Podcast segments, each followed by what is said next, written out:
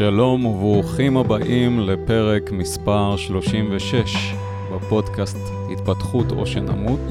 איתכם כאן נדב אטיאס, אני מאמן להתפתחות, בעיקר סביב מערכות יחסים, עם עצמכם קודם כל, ואז עם האחרים.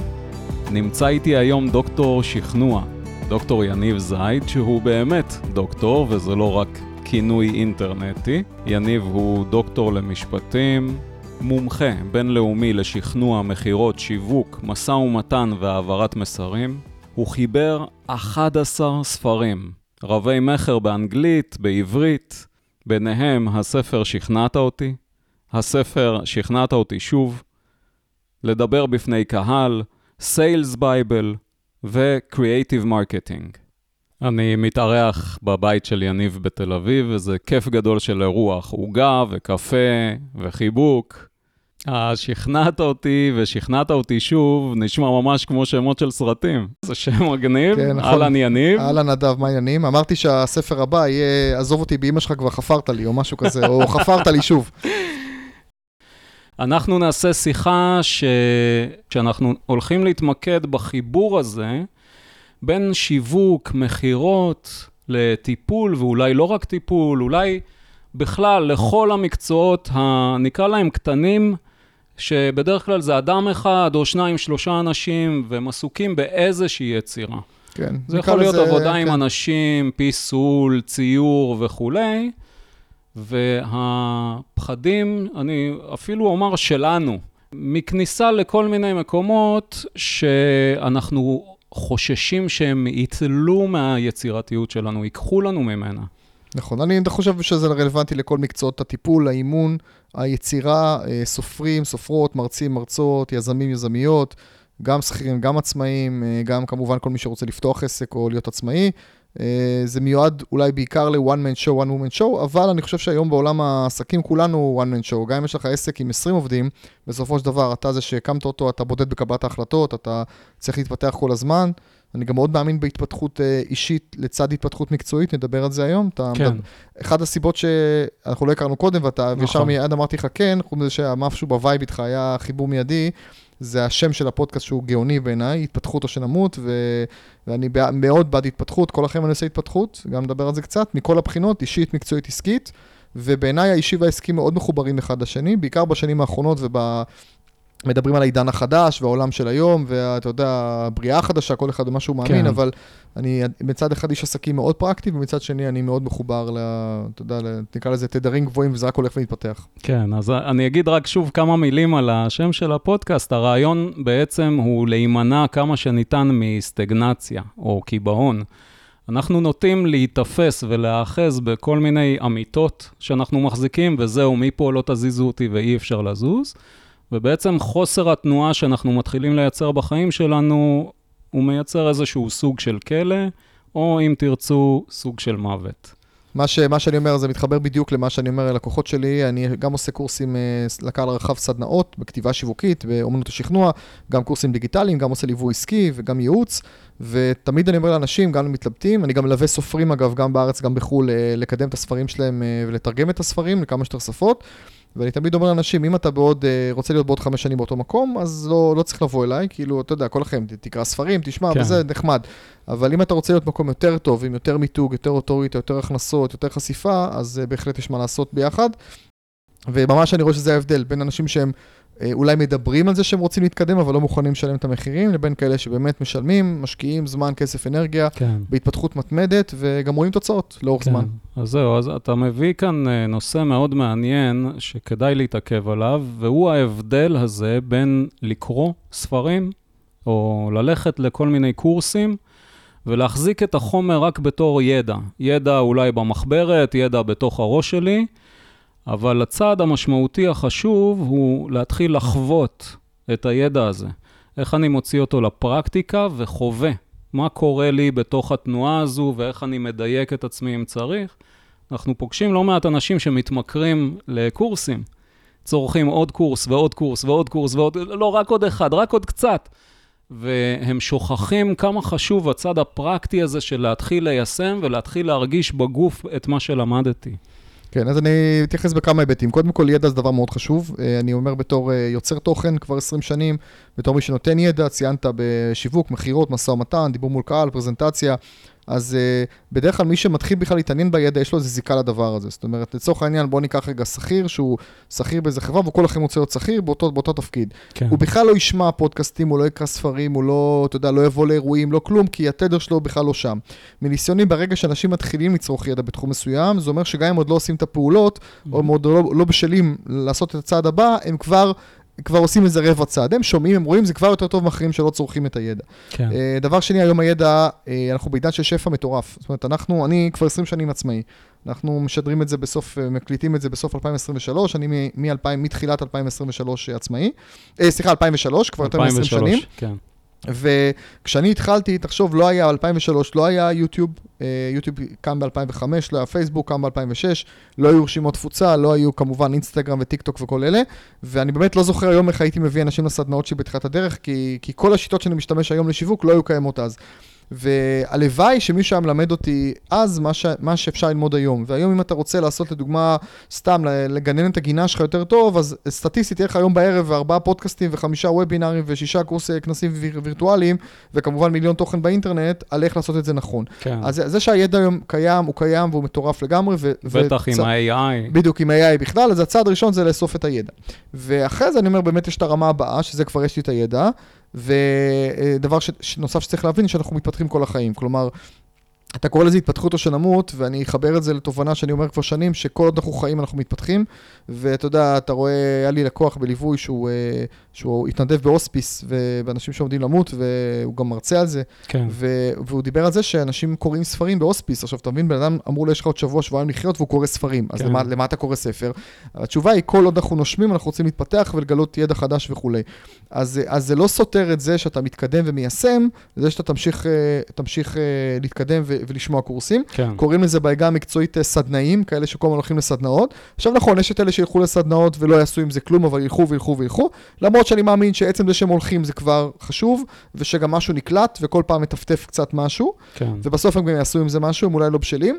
אה, בוא נגיד ככה, יש כאלה שהולכים ולא מיישמים, ויש כאלה שבאמת הולכים, מיישמים, אבל תמיד הם ילכו לסדנה הבאה ולהתמקצעות הבאה. כן.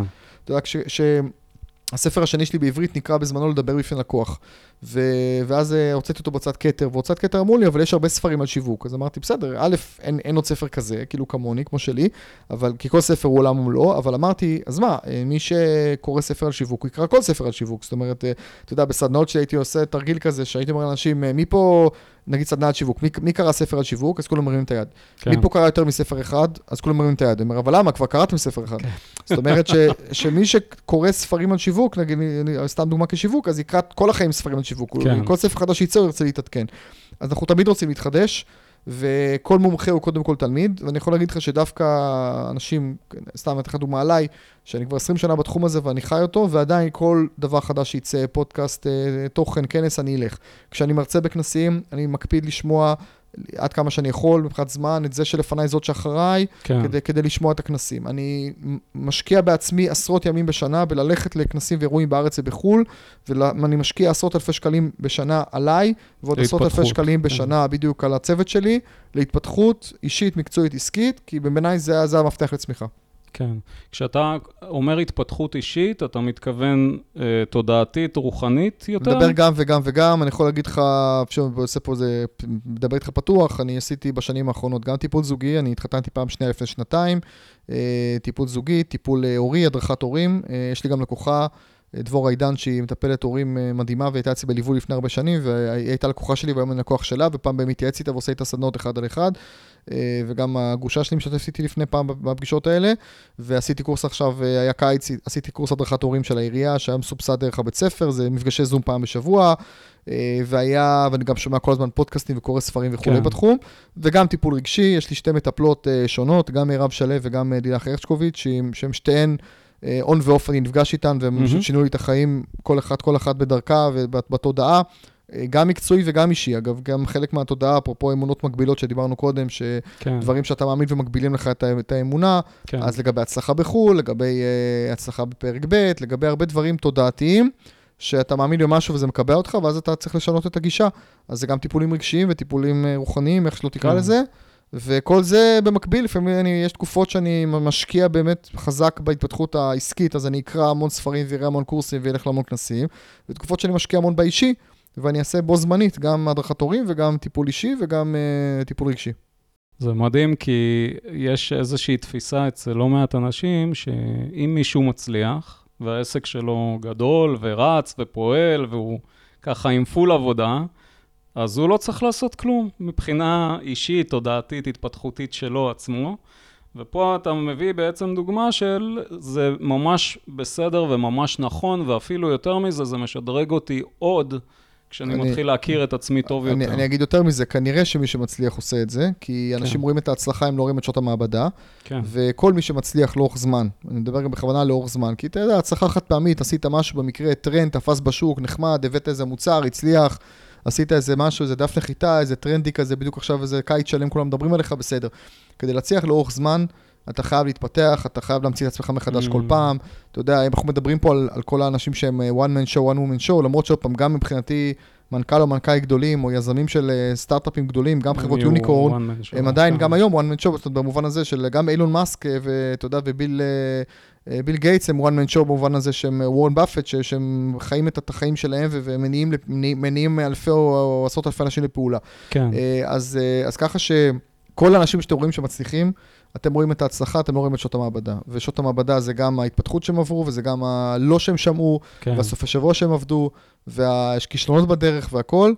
אתה יודע, יש עכשיו איזה ז'אנר של הרצאות, לא יודע אם שמעת, שנקרא אה, fuck up nights. אוקיי. Okay. fuck up nights, זה, זה מגניב, זה הרצאות מגניב. על כישלונות. זאת אומרת, שאנשים מספרים, זה נפוץ בהייטק, אבל לא רק, שאנשים מדברים על כל מיני סטארט-אפים או יזמים, מדברים על הכישלונות שלהם. כן. עכשיו, מה, כי אתה גם הגעת מעולם ההייטק ואתה מכיר את זה, את ה, אז, אז הנקודה היא, מה, מה הטריק אבל, הקאץ' זה שזה בדרך כלל אנשים שגם הצליחו. זאת אומרת, אומרים לך, בחברה הראשונה אה, פשטתי רגל, בחברה השנייה שרפתי את כל הכסף של המשקיעים, לחברה השלישית שקראו PayPal, אתה יודע, או משהו כן, כזה. כן. אז אתה לא תשמע הרצאות של, אה, בחברה הראשונה פשטתי רגל, בחברה השנייה שרפתי כסף של המשקיעים, והיום אני בסטיונר עובד עם אבא של אשתי בירקות. כן, למרות אז, שיש גם כאלה, אבל כנראה כאלה. אבל, להם את כן, האומץ כן, אבל, באמת. בדיוק, אבל עדיין, אתה יודע, מאחורי אה, כל כן יש הרבה מאוד לא, ואתה יודע, כל אה, סטארט-אפ שהנפיק או שגייס כסף, יש שם הרבה יותר לא, וגם אני, אתה יודע, הספרים שלי פורסמו בכל העולם, אה, כמו שציינת, כתבתי 11 ספרים, אז על כל הוצאה שקיבלה את הספר שלך ומכרתי את הזכויות, שמעתי עשרות ומאות פעמים לא כן. מהוצאות. וכל הזמן צריך להמשיך בדרך, להתקדם קדימה. כן. וגם יש, אתה יודע, דברים שמגבילים אותנו, ואנחנו צריכים להילחם בהם, אם זה בגלגול הזה, גלגולים קודמים, כן. חוויות עבר, כן, כן, אז uh, אני מאוד מתחבר למה שאתה אומר. אני לפני uh, שעזבתי לגמרי את ההייטק, אז הייתי שותף באיזשהו סטארט-אפ שרץ שלוש שנים בערך, ומכרנו ממש בקטנה. זה היה דוגמיות כאלה לגני ילדים, זה היה. וכל פעם שהייתה לי איזו שיחה עם אבא שלי, uh, נו, הרווחתם? נו, והייתי יוצא מהשיחה הזו שפוף. וזה בדיוק אותו כוח שפועל עלינו כשאנחנו שומעים את הלא הזה בכל מיני שיחות. אמ, מה אתה יכול ככה לתת אולי איזשהו טיפ שמשפר את הרזיליאנס הזה לאנשים ששומעים שוב ושוב לא ולא ולא? איך כן. הם נשארים עם ה-good vibes, עם אנרגיה גבוהה, כדי בסופו של דבר לפגוש את הכן, ולא להתייאש ולהישבר כן, ולשחרר. כן, נהדר. אז יש, יש כמה היבטים. קודם כל, אה, יש מושג שנקרא להיכשל קדימה. אה, להיכשל קדימה זה אומר שאתה, אה, לא, לא משנה, הצלחת או נכשלת, שגם על זה אפשר להתווכח מה זה הצלחה, מה זה כישלון. כן. נגיד, היה לך סטארט-אפ, סגרת אחרי שלוש שנים, הצלחה או כישלון? אני אגיד לך, תשמע, אם הסטארט-אפ הזה, אתה יודע, פרנס אותך שלוש שנים, ולמדת בו המון דברים, ויצרת המון קשרים וחברויות, ו- ונהנית, ועשית משהו שאתה אוהב, וגם אתה אומר שמכרתם, אז גם כן עזרתם לכמה אנשים, ואנשים השתמשו במוצר. אז אני לא יכול לקרוא לזה כישלון. אה, מבחינתי, אתה יודע, עשית משהו, אה, מיצית אותו, אה, השוק מיצה אותו, כן. והתקדמת הלאה. עכשיו, יכול להיות שבן אדם שהכרת במסגרת השלוש שנים האלה, בעוד שלוש שנים אתה תעשה איתו סטארט-אפ אחר והוא יצליח, אבל זה לא היה קורה בלי, ה- בלי הסטארט-אפ הראשון. כן. אז זה מה שנקרא כל הזמן ללמוד ולהתפתח, ואתה יודע, זה כמו אפילו, ניקח רגע כישלון אישי, גירושין, אנחנו שנינו עברנו את זה. אתה יודע, אתה אומר בדיעבד, האם היית חוזר במכונת זמן, לא היית רוצה להכיר את אשתך הראשונה, היית רוצה, כי זה, בשביל זה יש לך את הילדים הנפלאים כן, שלך, כן. וגם ש, לי, ועברת שיעורים בדרך, אז אתה יודע, אם הייתי יכול עכשיו לחזור למכונת זמן, לא הייתי לא רוצה להכיר את uh, אשתי הראשונה, כי אני יודע שבסוף זה ייגמר בגירושין, הכל כן. חלק מההתפתחות. זהו, לגמרי. יש לי הגדרה אולי טיפה יותר מרחיבה לכישלון. בתפיסה שלי, כישלון הוא אירוע חיים שאני לא מוכן ללמוד ממנו דבר. או, אהבתי, אהבתי, נכון. אז אם אתה כל הזמן, אז אפרופו להיכשל קדימה, אתה כן כן. מוכן ללמוד, כי אתה כן. נכשלת. כן. גם הדלה למה אמר, אם נכשלת, אם הפסדת, לפחות אל תפסיד את השיעור. אז כאילו, תפסיד את השיעור בדיוק. קדימה. אה, אבל שאמרת לי לגבי, גם עוד דבר שצריך להבין זה שגם בסוף, אה, שוב, אנשים רואים את ההצלחה, הם לא רואים את שעות המעבדה, אבל הם גם לא רואים את מי שנופל בדרך. זאת אומרת, אה, לדוגמה, אני עובד גם עם עסקים קטנים בינוניים הרבה בליווי וייעוץ, וגם עם הייטק וסטארט-אפים ועד חברות גדולות, יוניקורנים, ואתה יודע, מדברים תמיד בתקשורת הרי רק על החברות המצליחות, אבל נכון. היוניקורן זה בערך אחוז אחד מה, מהשוק. ויש עוד 2-3 אחוז שהם גם מרוויחים טוב.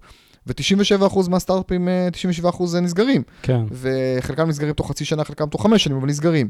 ואני יכול להגיד לך לאורך השנים שהייתי, השקעתי בעצמי בהרבה סטארט-אפים, אה, בין אם זה בכסף, בין אם זה באחוזים תמורת, אה, תמורת ייעוץ, ובממוצע פעם בשנה הייתי מלווה איזה סטארט-אפ שהייתי נדלק והייתי כאילו אה, משקיע בו, או, או, או מקבל אחוזים גם תמורת הייעוץ. והם נסגרו לאט לאט אחד אחרי השני, כאילו, כן. וסטארט-אפים שבעיניי היו טובים מאוד בתחילת הדרך. אני חושב שהיום יש לי אולי אחד, שניים שעדיין פעילים, אבל אתה יודע, לצורך העניין 20 סטארט-אפים שהשקעתי, אז ממש ראיתי את הסטטיסטיקה הזאת, שאנשים מתחילים בהתלהבות, ולכאורה הכל עובד טוב, אתה נכבש, ובסוף אה, זה לא, זה לא ממריא מאלף ואחת סיבות.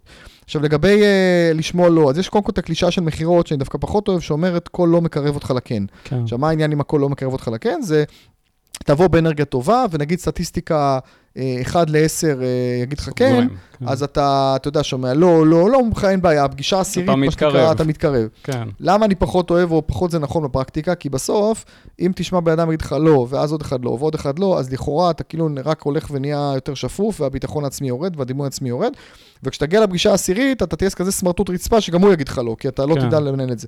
ההנחה של הכל הכל לא מקרב אותך לכן, זה שכל פגישה אתה מתחיל מההתחלה, פרש, ואתה כאילו בשיא ההתלהבות, בשיא האנרגיה, בשיא הזה. אז שתי אומרת, דרכים להתגבר על זה. לעשות איזה טקס קטן כן, אולי אז- לפני כל שיחה כזו. בדיוק, אז שתי דרכים להתגבר על זה, זה אחד, אה, ברמה המנטלית, לעשות עבודה שכל שיחה תתחיל מההתחלה, כל פגישה תתחיל מההתחלה. אתה יודע, אני נוסע לירידי ספרים בעולם, אני גם מוציא נבחרות של סופרים, זה נקרא נבחרת הסופרים, גם בפרנקפורט בגרמניה, גם בייג'ין בסין וגם בלונדון באנגליה, שזה שלושת הירידי ספרים הכי גדולים בעולם, ואתה במשך כמה ימים מנהל מאות, מאות שיחות ופגישות, מאות שיחות ופגישות. עם הוצאות ספרים וסוכנים ספרותיים, ומציג עושה פיצ'ים לספר שלך, כן. או לספרים שלך, ואתה פשוט שומע הרבה יותר לא מאשר כן, סטטיסטית, כן, ואתה אתה ממש ככה אה, יושב בפגישה עם מישהו, ואתה מדבר איתו אפילו כמה דקות, לא משנה, לא צריך להיות פגישה ארוכה. אומר לך, לא, זה לא מעניין, ודקה אחרי זה אתה צריך ללכת עם מישהו אחר ולהיות אז, בשיא אז ההתלהבות. בוא אני אשאל אותך, מה אתה עושה בדיוק, אחרי אז- לא כזה אז, אז אז, ספרים? אז יש פה עניין של היבט uh, מנטלי. היבט מנטלי זה אומר, רגע, שנייה, לנשום עמוק ולעשות איזה reset למוח. Uh, אם אתה מרגיש אחרי כמה פגישות כאלה שאתה נמאס לך לשמוע לא, אז רגע לנוח ולעשות איזה הפסקה, פאוזה, אתה יודע, תשתה איזה, איזה משהו, תעשה איזה, איזה הפסקה מנטלית, לך תשמע איזה הרצאה שיש שם וכאלה. Uh, אתה יודע, אני עובד גם עם מוקדי מכירות, לפעמים אני אומר בחברות, כאילו, אני מלווה מוקדי מכירות, ואני אומר לפעמים לאנשים, אם באתם היום ואתם כאילו קצת אה, שפופים, רבתם עם הבן זוג, עדיף שאיזה שעתיים אה, לא תעשו טלפונים, או אפילו כן. אם זה נגיד עצמאי, עצמאית, הכינו רשימת טלפונים לבוקר. קמים בבוקר, יום נאחס כזה זה, עדיף לעשות את הטלפונים מחר, או היום אחרי צהריים, לא לשרוף עכשיו את כל הלידים, לבוא בפרצוף איכה וגישה לא טובה, ואתה שורף את כל הלידים.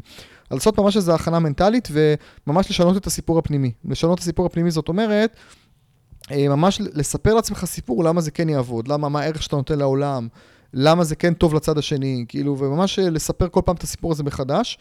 אה, סיפור פנימי, אני אתן דוגמה קטנה, נגיד שאני מרצה באיזה יום שלוש פעמים ביום, כאילו כן. שלוש פעמים. ואני נוסע להרצאה בערב ואני עייף.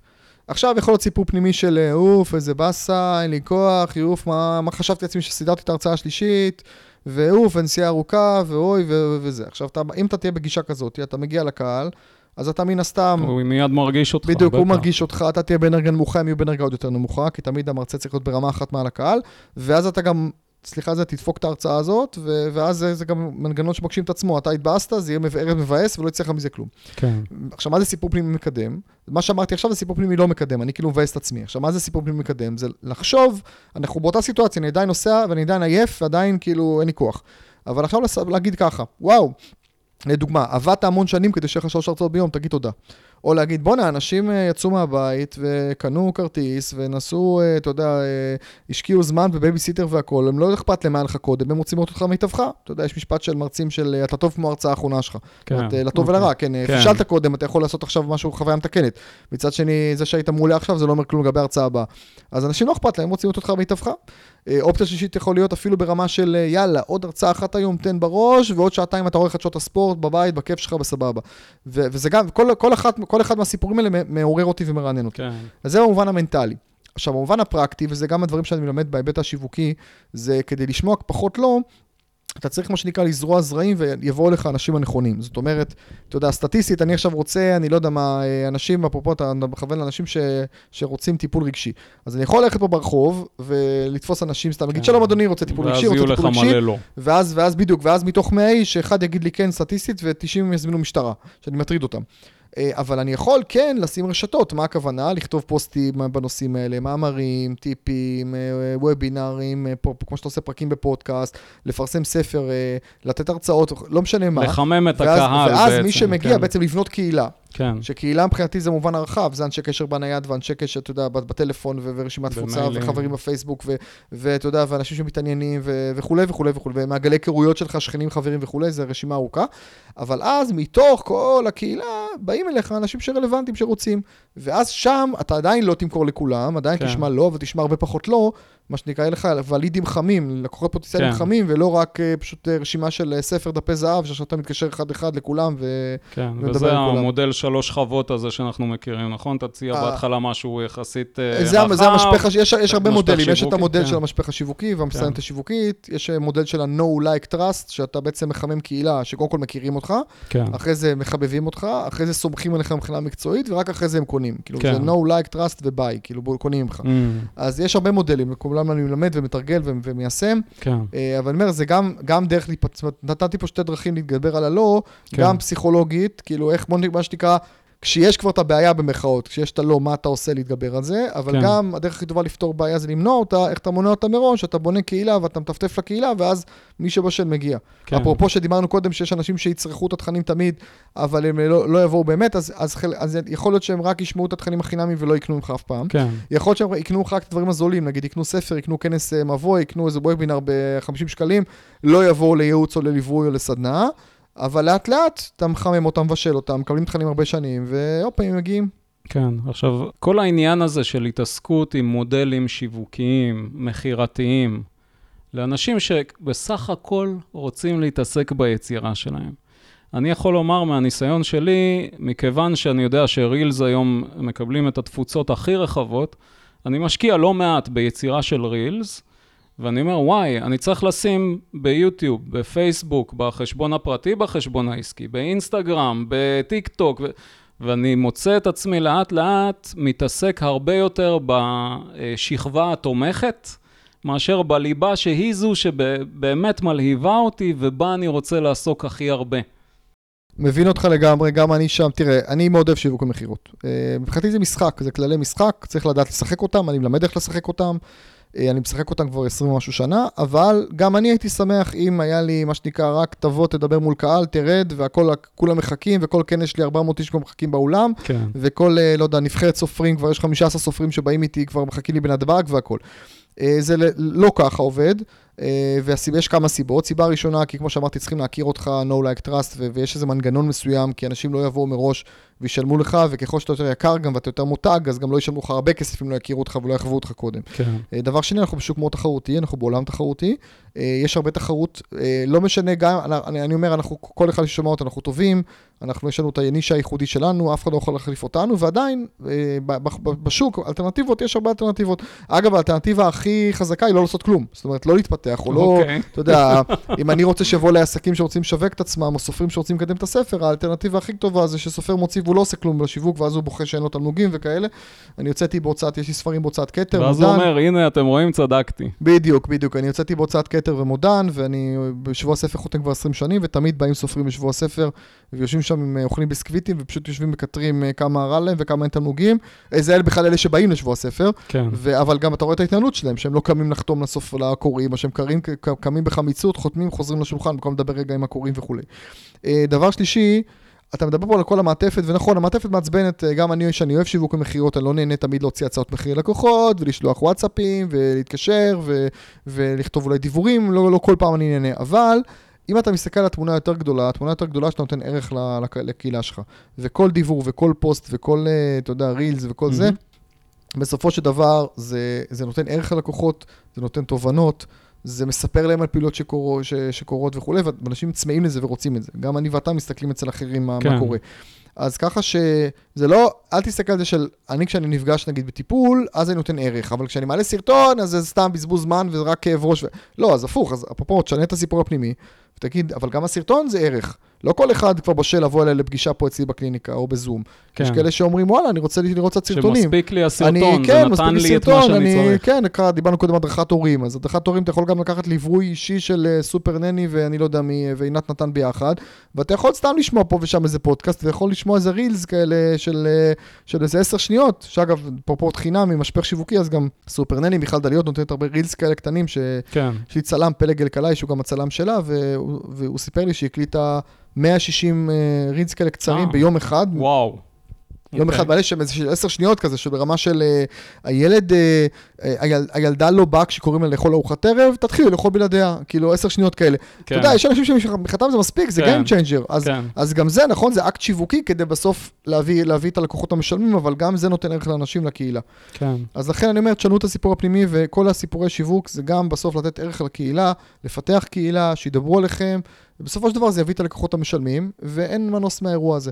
אפשר אגב לעשות outsourcing, אתה יודע, יש, גם אני עובד עם סוכני מרצים, סוכני ספרים, כן. הוצאות לאור, שעוזרים לכם בשיווק. אני גם משלם אה, לצוות טוב שהוא עושה לי גם, אתה יודע, יחסי ציבור ורשתות חברתיות. אני, אני כותב את התכנים, אבל מפיצים לי אותם בכל הפלטפורמות, כן. גם בעברית וגם באנגלית. אגב, יש לי רשימה בעברית, רשימה באנגלית, אבל בסוף אני זה שצריך אה, לפקח על זה, ואני זה שצריך לכתוב את התכנים, ואני זה שצריך לתחזק את הצוות. כלומר, מניסיון שלי, זה לא יהיה מצב ש... והרבה מטפלים או מאמנים וזה, מנסים את הקיצור דרך האלה של, יש מישהו, הוא כבר ישווק אותי, או אני רשום באיזה סוכנות... אז זהו, אני שמעתי דווקא על מטפלים ומאמנים, שלהם מאוד מומלץ שזה הקול שלהם שיישמע.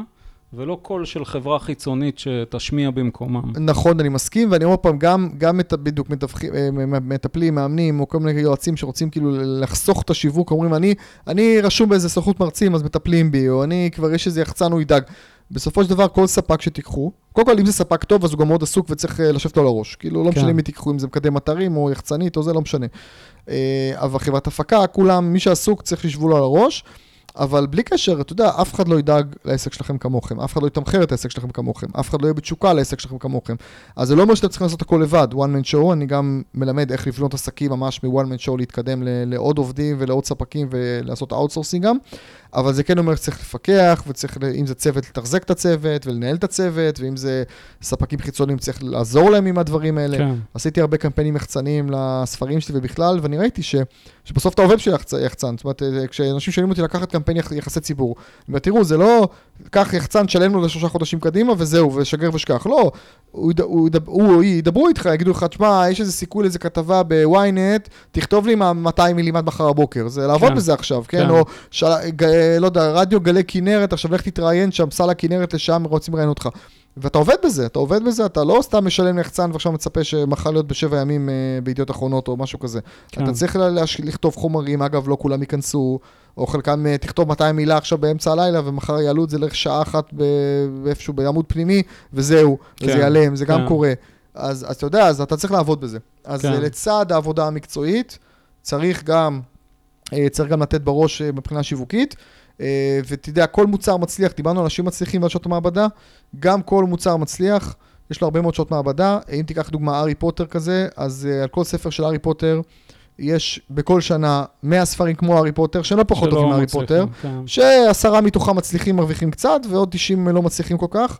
אה, שלא לומר נכשלים, כי הארי פוטר דוגמה, זה דוגמה לספר מעולה, שגם מיועד אגב להרבה קהלי יעד. גם עד כן? שהסכימו לקבל בדיוק, אותם. בדיוק, בדיוק. ספר מעולה, אבל גם שיווק מעולה, וגם שם יש סיפור סינדרלה שאף הוצאה באנגליה לא הסכימה לקבל את ג'יי קיי רולינג, בסוף איזו הוצאה קטנה בקנדה, ש...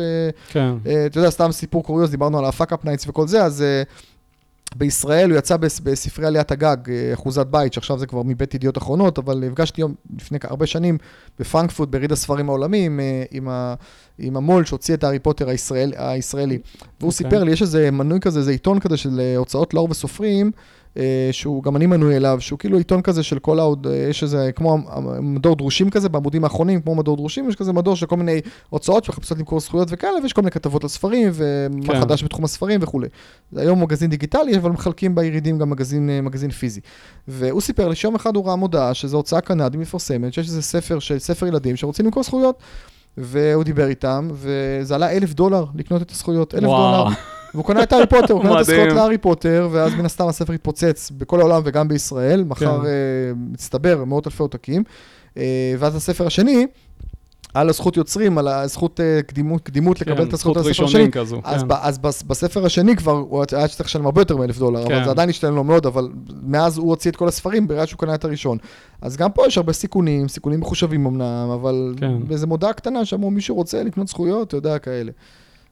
אז אה, אם, אם ככה לארוז את העניין הזה של ההתעסקות הזו, בשיווק, מכירות, בבניית אוטוריטה, בניית קהילה, בניית דיבור וכולי, ה- להיזכר באסנס שלנו, נכון, וכמה הוא חשוב לנו, ששם יושבת התשוקה, נכון, והצבע המיוחד שלנו, נכון. שכל אחד יש לו את הצבע שלו, ואנחנו לא שני אנשים אותו דבר, וזה מה שייתן לנו את הדלק הזה שאנחנו זקוקים לו, כדי באמת להתעסק בכל השכבות התומכות האלה מסביב. נכון. ויותר מזה, אתה אומר, גם אנשים מאוד מצליחים, שיש להם כבר אנשים שעושים בשבילם את זה ואת זה ואת זה, עדיין הם צריכים לשים שם את הכתיבה, את הנסיעות, את כל נכון, הדברים יש, שהם יש צריכים. את ה... בדיוק, יש, אני יכול לתת לך מיליון דוגמאות. אני פעם אלון גל, אה, חבר קולגה, הרצינו ביחד בכנסים, אז הוא, הוא סיפר לי עוד, כשהוא היה, היה לו תוכנית בטלוויזיה, בפריים טיים, והוא היה עם משפחה חורגת והיה כזה בשיא, אז הוא אמר לי, אני, כשאני עושה יחצנות, אני עובד בשביל היחצנים, אני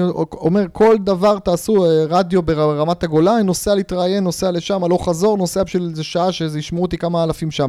ואתה יודע, יש לך אה, סיבוב בחנויות ספרים שאתה מס- שמסתובב, אז הייתי, אני כל פעם שיוצא לי ספר חדש, אני הולך לחנויות ספרים, מסתובב קצת, אה, מדבר עם מוכרים ומוכרות, ולפעמים אני שואל, איזה סופרים מגיעים הנה, כאילו, איזה סופרים פגשתם? אז תמיד אומרים לי, חלק אומרים לי, אתה כמעט הסופר היחיד שהיה פה, אבל. חלק אומרים, היו פה בודדים, היה פה ליעד שוהם, ואיך קוראים לו, אה, נחמיה שטרסלר, ויובל אברמוביץ' וכל מיני כאלה, ואז הם, הם נותנים לי שמות של סופרים שכולם כתבו רע במכר. עכשיו, זה כן. לא סתם, זה בדיוק הביצה והתרנגולת, זה, זה הסופרים הלכו וכיתתו רגליים והלכו לחנויות ודיברו עם המוכרים, ואחרי זה, בין הש... וכמובן הספר היה טוב, אבל צריך גם לעזור כן. לו, אבל אחרי זה הספר נהיה רב מכר. כן. אין אה, קטע של, אוקיי, פרסמתי ועכשיו אני אשב בבית. וינוח את זה עד הפעם, ולא יעשה כלום, ולא יתראיין בשום כלי תקשורת, ולא יעשה יחסי ציבור, ולא זה, והספר פשוט יהיה רב מכר. אז יש פה תמיד את המוצר טוב לצד שיווק טוב. אני אתחבר אבל למה שאמרת, צריך למצוא את השליחות שלכם, צריך למצוא את הלמה שלכם. אתה יודע, יש עוד משפט שהוא, נקרא לזה קלישאה אבל נכונה, שכשמי שיש לו למה חזק, הוא יכול להתגבר על כל איך. כן. אז גם מי שלא שינה את הסיפור הפנימי וחושב שסרטון, ב... לעשות רילס או לעשות סרטונים ביוטיוב זה, זה מעצבן וזה שוחק, זה, אם, אם הלמה שלך חזק, הלמה שלך הוא שהספר שלך יגיע לכמה שיותר אנשים, או ההרצאה שלך תגיע לכמה שיותר אנשים, או שהקליניקה שלך יהיו בה כמה שיותר מטופלים, או שהשיטה שלך תגיע לכמה שיותר אנשים, וכולי וכולי, אתה, אז אתה תעשה גם את הדברים הקטנים האלה, המעצבנים של לשלוח וואטסאפים, ולשלוח הצעות מחיר, וקצת לדבר עם אנשים עם שיחות מכירה, וקצת להעסיק אנשים ולנהל אותם וכולי. כן. וכמו שאמרנו, אפשר outsourcing לעשות, אה, אבל צריך גם לפקח על זה ברמה כזו או אחרת. כן. אני רוצה לשאול אותך על הלא נודע. כן. בעולם העסקי אנחנו משתדלים שיהיה כמה שיותר נודע. כמה שיותר ידוע, תכנון, מדוקדק, צפי, תחזיות וכולי. בעולם האישי, ההתפתחותי, אנחנו לומדים להתחבר, להיות חברים קצת של הלא נודע. אה, ללמוד להיות נינוחים בתוך אי הידיעה. כי מתוך אי הידיעה יכולים לצמוח דברים מאוד גדולים, דברים מאוד יפים. וזה גם נותן איזשהו מקום של uh, עמידות, למשל אם ניקח את הקורונה, תקופה שפתאום הופיע יום בהיר אחד, בלי שאף אחד מוכן, והנה אנחנו נכנסים לתוך איזשהו לא נודע, ואז האם אנחנו מיודדים איתו ויודעים להגיב בצורה שהיא מודעת יותר, או לא מיודדים עם הלא נודע בכלל, ואז מגיבים בפאניקה גמורה. אה, איך אתה פוגש את זה גם מתוך ההתפתחות האישית שלך שאתה עושה, יחד עם עולם עסקים שמחפש כל הזמן ידוע ו... קודם כל, עולם העסקים יכול לחפש ידוע, אבל גם בעולם העסקים יש המון אי-ודאות והמון, אתה יודע, קורים דברים משברים. אני מעל 20 שנה עצמאי, והקורונה זו דוגמה מצוינת, אבל היו עוד הרבה דוגמאות. אני מספיק ותיק כדי לזכור את הסארס, שאני פשוט יש לי גם עובד גם מול ארה"ב וגם מול המזרח הרחוק וכולי, כן. בהרצאות, סדנאות, ספרים שלי שיוצאים שם וכולי. היה את הסארס בתחילת שנות האלפיים, היה את משבר הסאב פריים ב-2008, מיליון מלחמות, אתה יודע, צוק איתן, עמוד ענן, ענבי זעם, כל השמות האלה. היה כל פעם מבצע, אז אנשים שוכחים, אבל זה משבית אותך לחודש, כאילו, אתה יודע, חצי מדינה במקלטים וסיפורים. ומשברים כלכליים ואלף ואחד דברים. אז הקורונה הייתה דוגמה באמת עולמית, שאגב, גם שם יש הרבה מה להגיד על הקורונה. היו כאלה שהרוויחו בענק, היו כאלה שהפסידו בענק, אבל היה אפשר להתגבר על זה. אז אני אומר שמאוד חשוב החוסן המנטלי. החוסן המנטלי נכון תמיד, אבל בעיקר בתקופות אי-ודאות, בתקופות משבר, ותמיד יש לנו עליות וירידות בחיים. לא חייב להיות דרמטי כמו לדוגמה גירושין או קורונה או פיטורים, אבל זה כן יכול להגיע למצב של קצת משבר זוגי וקצת אפילו ריב בבוקר היום. אתה יודע, אני עבדתי מוקדי מכירות, יש אנשים שאתה יודע, באו, רבו, אה, מישהי רווקה, רבה עם החבר שלה הבוקר, היא, סליחה, תדפוק את כל הלידים כל היום, היא לא תמכור כלום. כן. למה? כאילו, בואי תכנסי, תעשי ריסט, תגיעי לעבודה, תעשי ריסט. להפך, תשני את הסיפור הפנימי, תגידי, דווקא היום אני היה לי רע בבית, אבל עכשיו אני טוב בעבודה, בואו נשפר את היום הזה. תשתי איזה קפה, תקטרי איזה חברה רבע שעה, תעשי ריסט ותתחיל למכור. או תתחיל לעשות שיחות, או תתחיל להיות נעימה. במקום זה את מביאה את הסיפור הפנימי של הבית לעבודה, ואז גם העבודה לא נעים לך, ו- וכולי. זאת אומרת שיש פה המון עניין של חוסן מנטלי. עכשיו התחילה הקורונה לדוגמה, לפני כבר איקס uh, שנים. אתה יודע, היו אנשים שפשוט uh, השתבללו, מה שנקרא, uh, ישבו הבית. נהיו פסיביים לגמרי, השמינו, חיכו שהממשלה תגיד להם מה לעשות, חיכו שיעדכנו אותם הפרויקטור מתי יש את הסגר הבא, אה, חיכו למענקים מהמדינה שהגיעו, לא הגיעו, הגיעו מספיק, לא הגיעו מספיק, ופשוט, ובזבזו ככה המון זמן מהחיים. כן. והיו כאלה הפוך, שאמרו, אוקיי, הגיעה קורונה, מה אני עושה, איך אני אמציא את עצמי מחדש, אתה יודע, ואני הייתי מאלה ש, שממש המציאו את עצמם מחדש. אחד הדברים שאני מאמין בהם בשיווק זה זה תפזר את הסיכונים שלך, אפרופו תיקח כן. סיכונים, רק סיכונים סבירים. אז לדוגמה, גם לי נגמרו, נקטעו ההרצאות הפרונטליות, לא היו הרצאות פרונטליות ולא היו גם כנסים תקופה ארוכה. כן. אבל היו הרצאות זום, אז התחלתי לעשות הרצאות זום, הייתי מהראשונים שעשו בישראל הרצאות זום, ואחרי זה גם כנסי זום גדולים. והחנויות הספרים נסגרו, אז לא מוכר הספרים שלי בחנויות, אבל מצד שני, התחיל לעשות משלוחים של ספרים, mm-hmm. ופתאום ספרי האודיו, השמע והדיגיטל, האי-בוק, גדלו, אז עשינו קמפיינים באמזון, במקום לספרים מודפסים, לספרים דיגיטליים, כי עכשיו כולם הזמינו הביתה ספרים וכולי וכולי, או משהו כן. כזה. זאת אומרת, אתה צריך להמציא צריך מחדש מהר מאוד. זאת אומרת, אם אפשר לומר, כשאתה לא נבהל, אז יש איזו בהירות, ואתה כן. יכול להתחיל לחשוב על ההזדמנויות גם בזמן כזה שפתאום נופל איזה מסך, נכון, ואנשים נכון. אחרים... רואים שחור לגמרי. נכון. עכשיו עוד פעם, מסך, יש אנשים ש... תראה, כולנו בני אדם וכולנו, יש לנו רגשות ומפחדים ויש לנו אי ודאות ומתבאסים וזה לא נעים לאף אחד. קורונה לא הייתה אירוע נעים לאף אחד אה, כן. מההתחלה שלה, שעוד לא ידעו מה קורה וכולי. ועוד לא היה חיסון ולא היה תרופה, היום אני מתייחס לזה כמו מחלה רגילה, כמו שפעת או כל דבר אחר. אבל אה, אותו דבר מלחמה, מבצע, כל דבר. יש תקופות לא נעימות בחיים, אז אחד, צריך לחזק את עצמך כדי להתכונן ליום פקודה. שתיים, הדרך הכי טובה לפתור בעיה זה למנוע אותה, אז אם אתה, לדוגמה, אם אני... מטפל בעצמי בהורות ואני הורה יותר טוב, אז אני גם מונע ריבים עם הילדים. זה לא שיש לי כן. ריב עם הילד ואני מתבאס. כן. ודבר שלישי, כשכבר מגיעים אירועים שהם לא בשליטתנו, כמו, שוב, אה, מצב פוליטי, מצב כלכלי, מצב עולמי, סיפורים כאלה ואחרים, מצב ביטחוני, אז אני כבר בא יותר מוכן. ואני גם יותר מוכן גם בראש, לא רק פרקטית. גם אם לא הייתי, לא באתי מוכן פרקטית, אבל באתי מוכן בראש, אני יודע כן. לעשות את ההתאמות. כן. אז אחרי תקופת שביזות קצרה, הרבה יותר מאחרים, כי מותר קצת להיות גם עצובים, אה, יפים וכולי, אנחנו בני אדם, מיד מתאפסים ומחשבים מסלול מחדש. כן, ועכשיו אמרת משהו שהוא ככה, אמנם בכמה מילים ומאוד מהיר, אבל הוא מאוד חשוב, והייתי שמח שתרחיב עליו. בהסתכלות ההתפתחותית או ה mindful, החוויה של רגשות נמוכים, היא חוויה שיש לעשות לה מקום ולתת לה להתאוורר. לבוא, לומר את שלה ולהתאוורר החוצה, ואז אפשר לחזור לשיווי משקל שלנו ולהמשיך. בעולמות האלה של קואוצ'ינג, אולי אפילו קואוצ'ינג עסקי, הכל נורא חזק, חד. יש פחד, שים סכין בין השיניים ותילחם בפחד ותקרע אותו וכזה, ויש איזושהי תחושה שאין לגיטימציה, אין מקום לרגשות הנמוכים. ברגע שהם מופיעים, תקרע אותם במכות ותשאג ותרוץ לא, קדימה. לא, אז אז אני גם פה חושב אחרת. תראה, אנחנו היום בעידן של שילוב של רוח וחומר. ופעם היה, אתה גם דיברת על האמונה המקבילה שהייתה לך, שאו שיש חומר, שאתה איזה איש עסקים או איש הייטק, ואתה כולך בחומר, ואתה רק משקיע במניות ורק קורא פודקאסטים מקצועיים ותכנות, ואין לך מושג אה, זה, או שאתה איזה רוחניק עם אה, שוואלים קרועים. בפרדס חפלה, או במקומות אחרים כאלה עם הסטיגמה, או באיזה הר בנגב, בסופי שם, בשיט, בשיט, בשיטים, ואתה, ואתה לא, ואתה כאילו חי משקל וחצי. לא, יש היום שילוב נכון של רוח וחומר, היום גם מטפלים, מאמנים ו, וכל מי שעוסק ברוח. אה, יכול וצריך להתפרנס מאוד יפה, לא רק להתפרנס בכבוד, אלא רק מזה, אלא להרוויח מאוד יפה. היום כל אנשי העסקים המצליחים שאני מכיר, הם, יש להם היבט רוחני כזה או אחר.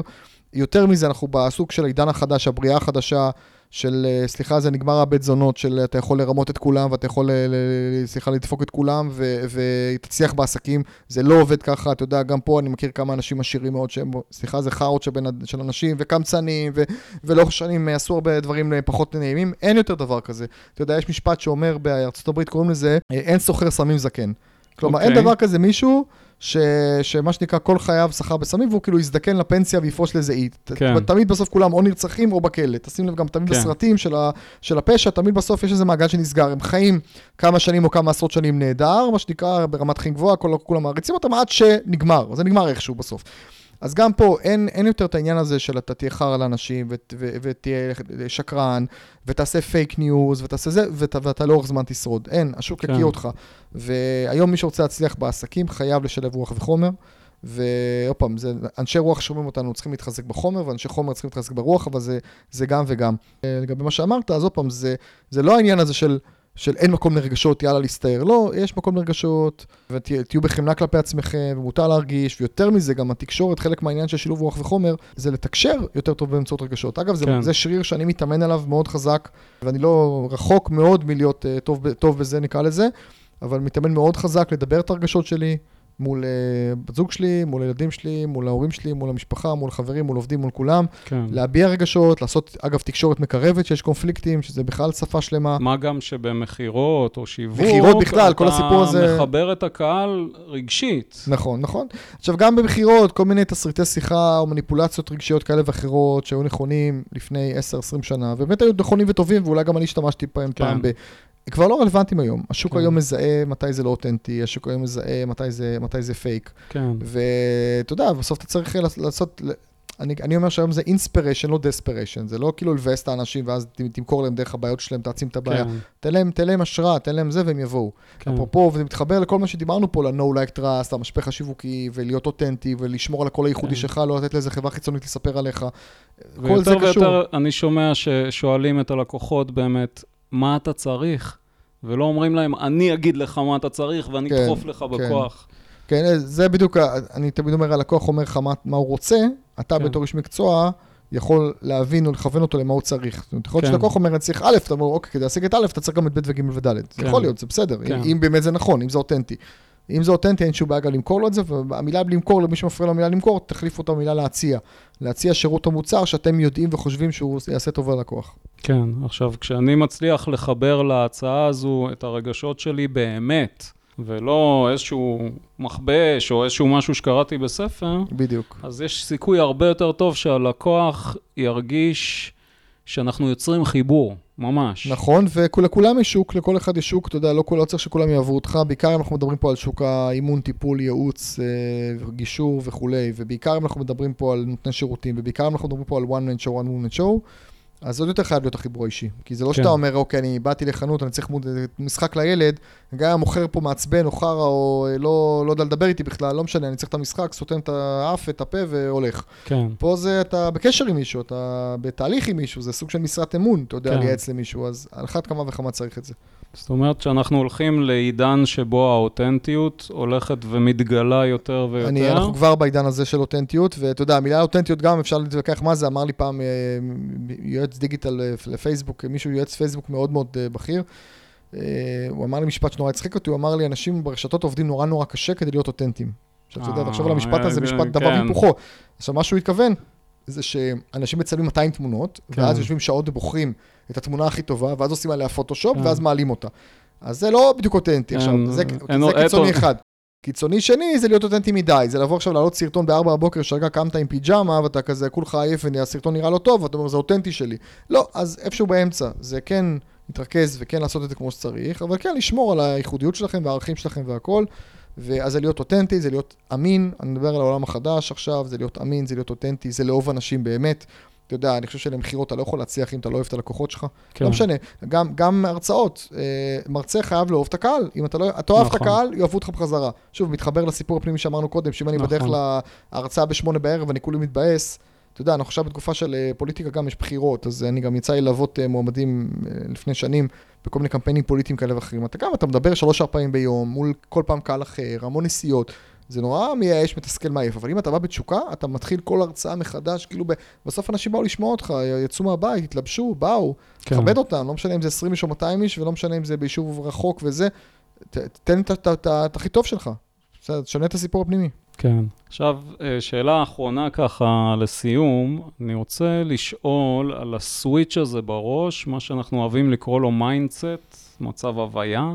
כשאנשים מחליטים באמת לצאת אל העצמאות הזו, כדי להביא את התשוקה שלהם לידי ביטוי, בין שזה מוצר מוחשי, חומרי, ובין שזה מוצר נגיד טיפולי, מה צריך לקרות להם כדי שהם יתחילו לנוע בעולם הזה של העצמאות בצורה שהיא כמה שאפשר קלילה ולא מלאה בפחד וכבדה ואיטית מאוד וחוששת? אוקיי, אז יש, יש הרבה, התשובה מתחלקת להרבה גורמים, אני אגיד בקצרה. בקצרה. קודם כל לקחת ייעוץ, כי תמיד כשאני אומר ייעוץ, זה לקחת אנשים שכבר עשו את מה שאתם רוצים לעשות, וללמוד מהם. אתם לוקחים אנשים אחרים, לא כי הם יותר צעירים מכם, או מבוגרים מכם, או חכמים מכם, או כאלה, אלא פשוט הם עשו משהו שאתם רוצים לעשות, ואתם עוד לא יודעים איך לעשות.